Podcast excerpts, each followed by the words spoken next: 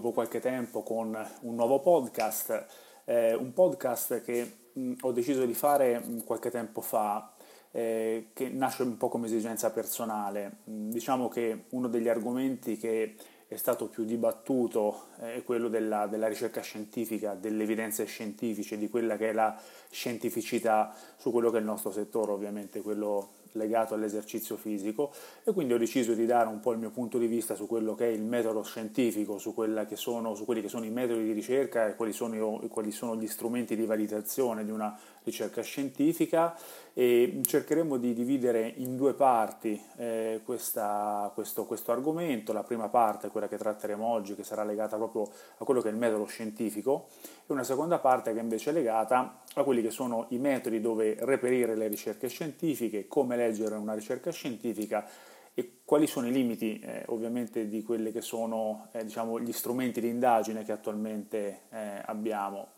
Eh, dal punto di vista eh, diciamo, strettamente legato a quella che è l'anzianità di, eh, di, di, ricerca del metodo scientifico per quanto riguarda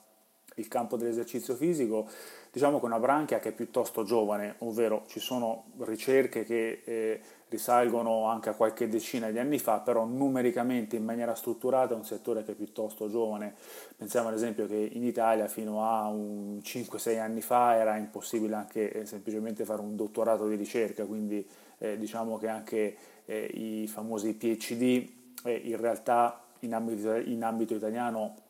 nascono da poco e, e, anche a livello internazionale la ricerca eh, della fisiologia dell'esercizio è sempre stata legata fino eh, a pochissimo tempo fa a quella che era la ricerca in campo medico, mentre invece ha preso diciamo, una sua dignità soltanto recentemente.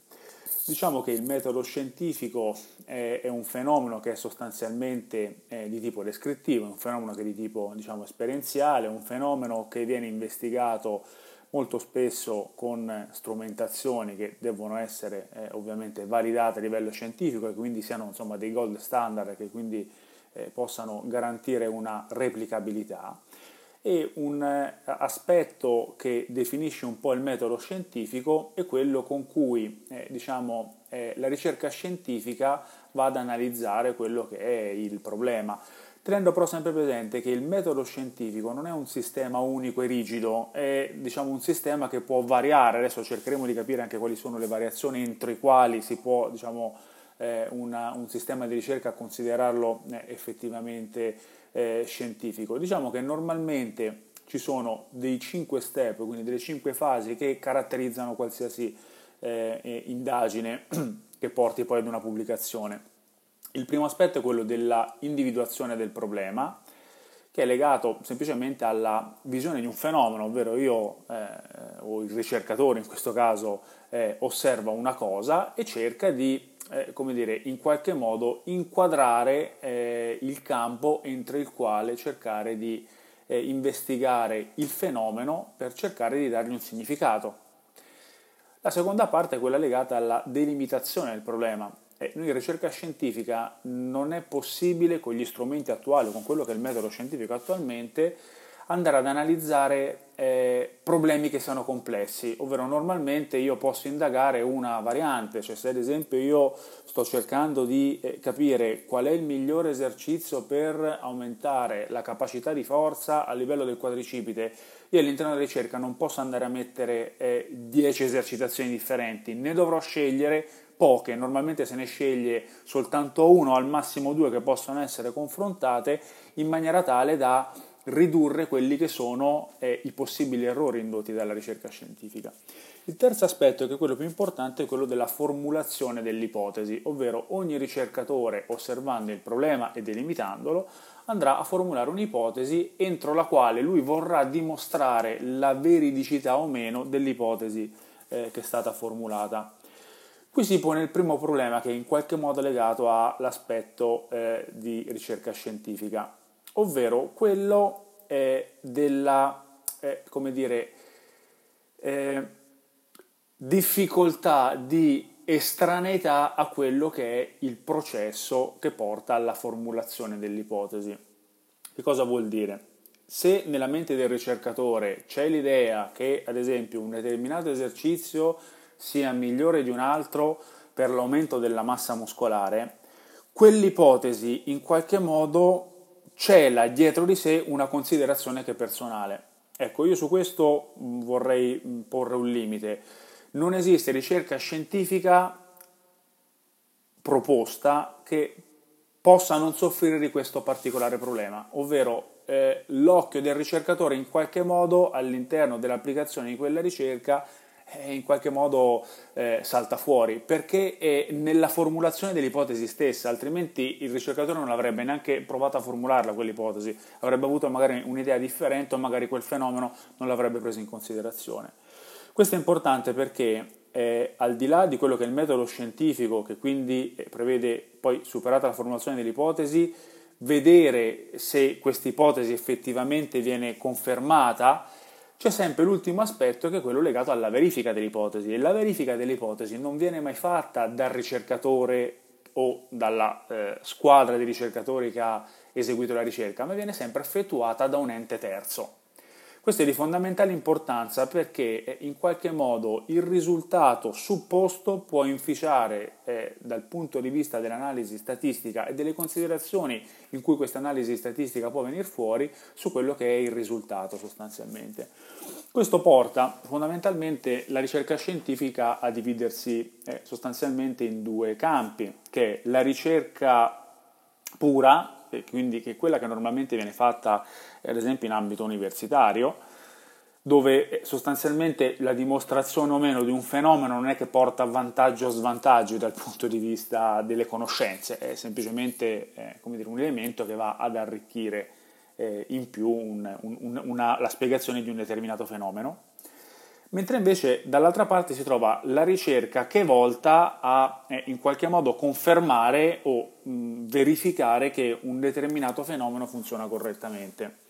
E questa è, norm- è, la normale ricerca che ad esempio viene fatta in ambito di industria, quindi di ricerca specifica legata a un macchinario, legata ad esempio a quella che può essere eh, diciamo, un ente formativo che vuole eh, in qualche modo dimostrare che un tipo di protocollo funziona correttamente. Questo tipo di ricerca eh, sostanzialmente manca eh, del, dell'ultima fase, della fase di verifica, ovvero su quello che l'ente terzo sostanzialmente possa verificare che effettivamente i passaggi e le conclusioni che sono state trovate effettivamente siano corrette e che quindi possano portare poi a quella che è no, definita la pubblicazione e quindi sostanzialmente lo sdoganamento di quella ricerca eh, in, ambito, in, ambito, scientifico. Eh, non che le ricerche di tipo eh, industriale o commissionato, perché poi ci sono anche delle ricerche che magari vengono commissionate a, ad una struttura universitaria, che vengono pagate dal committente, che quindi in qualche modo possono no, eh, dire, venire eh, inquinate, no? diciamo che eh, in campi differenti da quello dell'esercizio fisico, magari in campo farmaceutico, no? molto spesso si evoca questo conflitto di interessi per cui la grande azienda farmaceutica va a eh, dire, fare ricerche essa stessa su dei prodotti che deve andare eh, magari a vendere, su dei farmaci che devono essere messi in commercializzazione. Però diciamo che in linea di massima il sistema di ricerca scientifica cerca di reggersi da solo, quindi di eh, avere dei professionisti che fanno ricerca scientifica e la verifica delle conclusioni legate alle ipotesi che sono state fatte vengono eh, valutate da un ente terzo, tanto che ad esempio molte ricerche potrebbero non venire accolte e quindi non venire pubblicate nelle riviste di riferimento semplicemente perché non rispecchiano quelli che sono eh, i, i, crismi scientifici e che quindi possano portare a eh, effettivamente dare oggettività a questa tipologia di eh, lavoro sostanzialmente. Quindi dicevamo cinque elementi, il problema, l'osservazione, la formulazione dell'ipotesi, l'esperimento, quindi la fase esperienziale e poi eh, le conclusioni. Questo è sostanzialmente quello in cui si basa il, eh, il metodo scientifico fondamentalmente. L'osservazione sarà legata agli esercizi che magari comunemente vengono fatti per aumentare l'ipertrofia del bicipite. L'ipotesi potrebbe essere il curling con il bilanciere è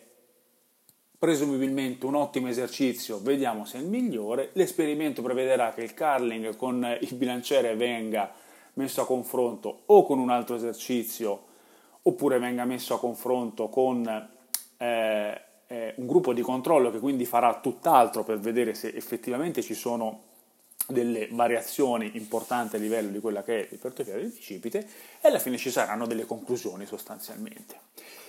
Conclusioni che dovranno essere la fase di chiusura del lavoro dove si verificheranno i dati statistici per cui si vedrà se il carling con il bilanciere ha effettivamente aumentato la massa muscolare D, verranno presi in essere tutti i parametri che dire, il, il, ricercatore vorrà considerare all'interno del, della, eh, del, dello schema di lavoro, quindi della pianificazione de, della ricerca e poi la verifica nel momento in cui io voglia pubblicare, quindi si debba pubblicare eh, l'articolo, verrà fatta da soggetto terzo che guarderà che eh, nella formulazione, nell'osservazione, nello, nella, nella, ricerca del problema, nell'osservazione, nell'ipotesi, nell'esperimento, nelle conclusioni, sia stato fatto tutto correttamente. A questo punto diciamo che la ricerca viene pubblicata, si stabilisce che il carling è un esercizio per aumentare l'ipertrofia del bicipite brachiale. È ovvio che la pubblicazione di una ricerca non mi risolve il problema. Non risolve il problema perché la ricerca, come dicevamo prima, ha come limite quello di investigare a livello fenomenologico poche cose in un gruppo ristretto. Quindi quello che in questo caso abbiamo, può essere pubblicato legato al famoso Carling con eh, il bilanciere è quello di un'evidenza, cioè quel gruppo di studio ha trovato che quell'esercizio funziona correttamente, effettivamente va ad aumentare l'ipertrofia, oppure eh, quel gruppo di studio ha elaborato che il carling con il bilanciere si è rivelato statisticamente migliore del carling con i manubri nell'aumento dell'ipertrofia del bicipite brachiale. Ma questo è soltanto eh, uno studio. Per essere sicuri che effettivamente quel dato esercizio sia, effett- sia il migliore esercizio o sia un esercizio che effettivamente compie eh, eh, il, il, miglioramento per quanto riguarda l'ipertrofia del bicipite brachiale, abbiamo bisogno di altre ricerche che vadano a confutare. Tanto che noi potremmo avere delle ricerche che vanno a confutare l'ipotesi, oppure delle ricerche che magari vanno in senso opposto, quindi potrei magari trovare altri gruppi di studio che stabiliscono che, magari il carling con i manubri è migliore rispetto eh, al carling con il bilanciere. E questo farà sì che eh, anche a livello di ricerca scientifica non ci sia sempre una univocità di voci, ma ci siano in qualche modo delle linee di pensiero che possono essere anche che controcorrente, quindi non, non, non, necessariamente andare a collimare, per cui avremo magari il gruppo di studio che stabilisce che è meglio il bilanciere e il gruppo di studio che magari stabilisce che è meglio lavorare con, con, con i manubri. Chi è che ha ragione da entrambi? Beh, in fase iniziale non ha ragione nessuno, perché noi sostanzialmente troveremo un gruppo di ricerche che mi dice A e un gruppo di ricerche che mi dice B. Normalmente la, eh, dire, la, la, l'asticella del vincitore penderà nel momento in cui ci saranno un numero sufficiente di ricerche che analizzate nella loro interezza, con quella che viene chiamata una meta-analisi, mi dirà in tutte le ricerche prese in considerazione effettivamente il carling con il bilanciere è risultato essere il miglior eh, esercizio per aumentare la massa muscolare del bicipite brachiale. Però come vedete il metodo scientifico non dà mai delle certezze, dà una ragionevole approssimazione di un fenomeno che per come è stato studiato fino a quel momento mi dà la migliore possibilità di riuscita, il che vuol dire che il fatto che eh, ad esempio eh, il, curling il, eh, il, curling con il bilanciere sia il migliore esercizio eh, per l'ipertrofia del bicipite brachiale è vero per un certo gruppo di soggetti ma non per tutti. Quindi non, noi non abbiamo mai una responsabilità del 100%, ci sarà sempre qualcuno che mi uscirà dall'analisi statistica, ci saranno sempre delle correnti. Certo è che eh, se io un fenomeno ho il 95% di ricerche che mi dicono una cosa e un 5% di ricerche che mi dicono un'altra, eh, facilmente quel 5% eh, mi posso fidare fino a un certo punto, diventa un atto di fede fondamentalmente. Facciamo un esempio, dimagrimento localizzato a livello di letteratura scientifica esisteranno una o due ricerche che dicono che il dimagrimento localizzato può realizzarsi e il resto, quindi oltre il 99%, eh, invece ci dicono che il dimagrimento localizzato non può avvenire. A livello di meta-analisi chi è che ha ragione? È sicuramente la parte che dice che il dimagrimento localizzato non può avvenire. Dall'altra parte si può dire che ci sono state delle esperienze ma non fanno statistica, cioè a livello di ricerca scientifica non sono sufficienti. Sono vere per quei soggetti che sono stati presi in esame nelle condizioni in cui sono stati presi in esame, perché poi anche quello è un elemento importante. Cioè, ogni volta che noi parliamo, le, di, parliamo di esercizio fisico, anche quando andiamo a parlare di argomenti come dimagrimento, aumento di forza, ipertrofia, ma in realtà a livello sperimentale possiamo andare a prendere in considerazione soltanto un elemento specifico che è quello disegnato per quell'esperimento Ecco perché abbiamo sempre bisogno di più appoggi, se vogliamo dire, che eh, in qualche modo ci sia in un determinato argomento una eh, affinità e un'evidenza scientifica. Non mi basta una ricerca scientifica, perché quella magari può farmi comodo, ma ho bisogno di più ricerche scientifiche. In questo senso è molto importante saper mu- sapersi muovere all'interno di quelle che sono le ricerche scientifiche, quindi stare attenti a quella che è la polarizzazione degli argomenti. Con polarizzazione degli argomenti si intende il fatto che un soggetto che vuole eh, ricercare informazioni a livello scientifico in un dato argomento tendenzialmente tenderà a ricercare le informazioni su cui lui ha un'idea specifica, per cui se io credo che eh, il migliore esercizio per l'aumento del bicipite brachiale sia il curling con il bilanciere, cercherò, inizierò a ricercare da lì. Ma nel momento in cui cerco quello dovrò anche ricercare tutto ciò che va controcorrente per farmi effettivamente un'idea. Ma questo è estremamente complicato dal punto di vista di eh, ricerca scientifica. È qua che bisogna eh, in qualche modo scegliere e prendere una posizione su quello che riteniamo più opportuno. Ed ecco perché ci sono vari filoni. Eh, ricercatore dice X e l'altro ricercatore dice il contrario di X. E magari hanno ragione entrambi in quel momento, eh, proprio perché a livello esperienziale nessuno dei due può dirsi a livello statistico superiore rispetto all'altro. E quindi uno può dire eh, tranquillamente che ehm, ad esempio eh, le esercitazioni pilometriche sono perfette per l'aumento della forza dinamica massima e magari un altro soggetto può dire che le esercitazioni pilometriche non vanno bene per l'aumento della forza dinamica massima. Magari in entrambi i casi ho dei supporti scientifici e magari quando si va a presentare una relazione io espongo soltanto le ricerche che mi danno ragione e non vado a esporre quelle che invece mi danno contro. È sempre questo il problema, quindi bisogna sempre cercare eh, in tutti i modi di farsi un quadro che è generale e non è facile muoversi nell'ambito della ricerca scientifica perché il materiale poi negli ultimi anni sta diventando tanto e bisogna sempre cercare di prendere una visione più ampia e più eh, elevata possibile sostanzialmente. Detto questo, i principali, i principali, metodi di ricerca sono essenzialmente quattro, c'è il metodo di tipo osservazionale, dove sostanzialmente eh, il ricercatore ha un, un, ruolo di osservatore sostanzialmente, quindi va a descrivere quello che è diciamo, un esperimento, va a descrivere quello che è un comportamento. Questo tipicamente si trova nelle ricerche a sfondo magari naturalistico, dove eh, chiaramente non, non, possono essere coinvolti magari soggetti quali animali all'interno di un diciamo, percorso strutturato. Poi c'è il metodo sperimentale, che è quello che normalmente viene utilizzato in ambito di esercizio fisico, poi c'è il metodo clinico che invece ha a che fare molto su quelle che sono le eh, ricerche in ambito medico e poi per ultimo c'è eh, l'inchiesta dove sostanzialmente si cerca di eh, capire mediante delle interviste la spiegazione di una determinata eh, fenomenologia. È ovvio che eh, il metodo sperimentale in qualche modo è come dicevamo prima, viziato dal fatto che il ricercatore va a intervenire comunque sia direttamente, perché il ricercatore deve creare le condizioni per far sì che l'ipotesi che viene in qualche modo elaborata possa eh, venire eh, confermata sostanzialmente oppure possa venire smentita, perché poi eh, chiaramente una, una, idea di ricerca può essere anche quella di smontare una determinata ipotesi. Gli stessi studi possono essere divisi in altre due categorie, ovvero gli studi primari, in cui sostanzialmente rientrano a livello di categoria gli studi sperimentali, gli studi clinici, come dicevamo prima, e, e questionari, dove fondamentalmente si va quindi a investigare ex novo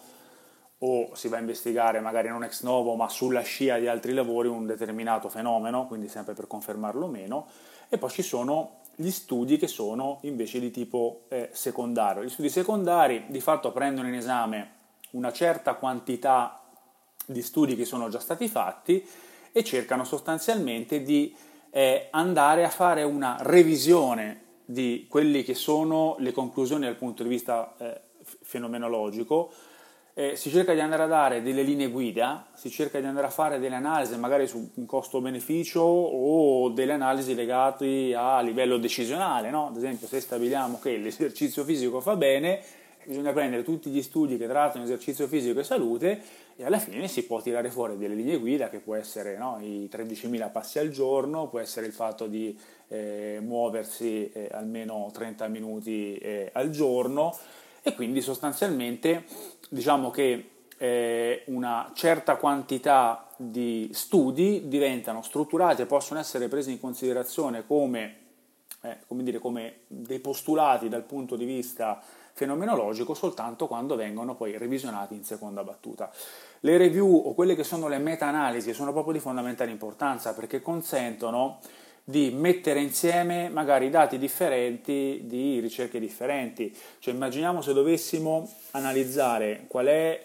eh, quali sono gli esercizi più indicati nel, nel, nel, nel recupero o nella riabilitazione dopo intervento di eh, sostituzione di legamento crociato anteriore. E capiamo che in questo senso tra gli esercizi di forza, tra gli esercizi proprocettivi, tra gli esercizi eh, di controllo motorio, tra le esercitazioni di potenza, tra le esercitazioni di eh, recupero del trofismo muscolare, io ho una gamma enorme di esercitazioni tanto che io non posso in alcun modo andare ad analizzare contemporaneamente tutti i fenomeni, ma avrò tante piccole ricerche che andranno a investigare un parametro specifico e in meta-analisi potrei magari riuscire a capire a livello protocollare quali sono i migliori esercizi per garantire un miglior recupero, magari nel più breve tempo possibile o con la miglior eh, riuscita possibile. Quindi gli studi secondari sono sempre di grandissima importanza e anzi quando uno ricerca proprio dal punto di vista eh,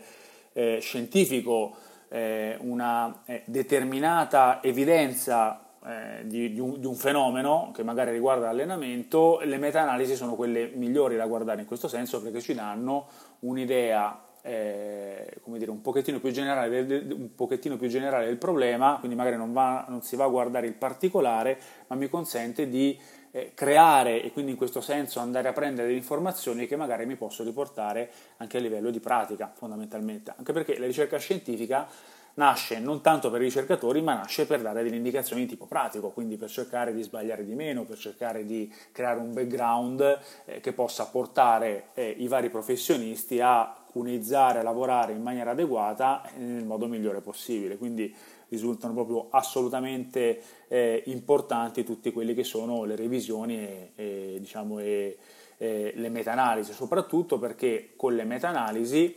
si può eh, diciamo, in qualche modo andare a ridurre i tempi di lettura nella, nella, letteratura scientifica, perché non è che posso leggere, eh, se ricerco un fenomeno, 2000 ricerche scientifiche, non le posso leggere, chiaramente devo in qualche modo farne un sunto perché diventerebbe estremamente complesso. Eh, si può ad esempio eliminare una certa parte di, di, di letteratura, i famosi bias, cioè se, se, ci sono degli errori metodologici che in qualche modo hanno caratterizzato una ricerca scientifica, anche quella ricerca esiste, c'è, ma so che mi porta eh, magari eh, ad, una, eh, ad, un errore, quindi posso eh, eliminarlo e poi posso mh, creare una sorta di matching tra ricerche che magari proprio portano dei risultati differenti, quindi riesco a crearne una statistica sulla statistica che mi può dare sempre in quel momento specifico, nel momento in cui ho, eh, sto leggendo la meta-analisi, qual è eh, la strada migliore che quindi mi, mi, può portare a evidenze scientifiche eh, sostanzialmente migliori. Non vorrei dilungarmi oltre sulle eh, altre tipologie di eh, approccio legato alla ricerca, tipo gli studi di corte, i trasversali, i longitudinali, i case report, anche perché queste sono come dire quattro chiacchiere rivolte più alla, a chi si approccia alla ricerca scientifica come strumento di eh, analisi per verificare insomma, che alcune ipotesi in campo dell'allenamento possano funzionare correttamente. Chiudiamo questa chiacchierata dandoci appuntamento quindi alla, alla,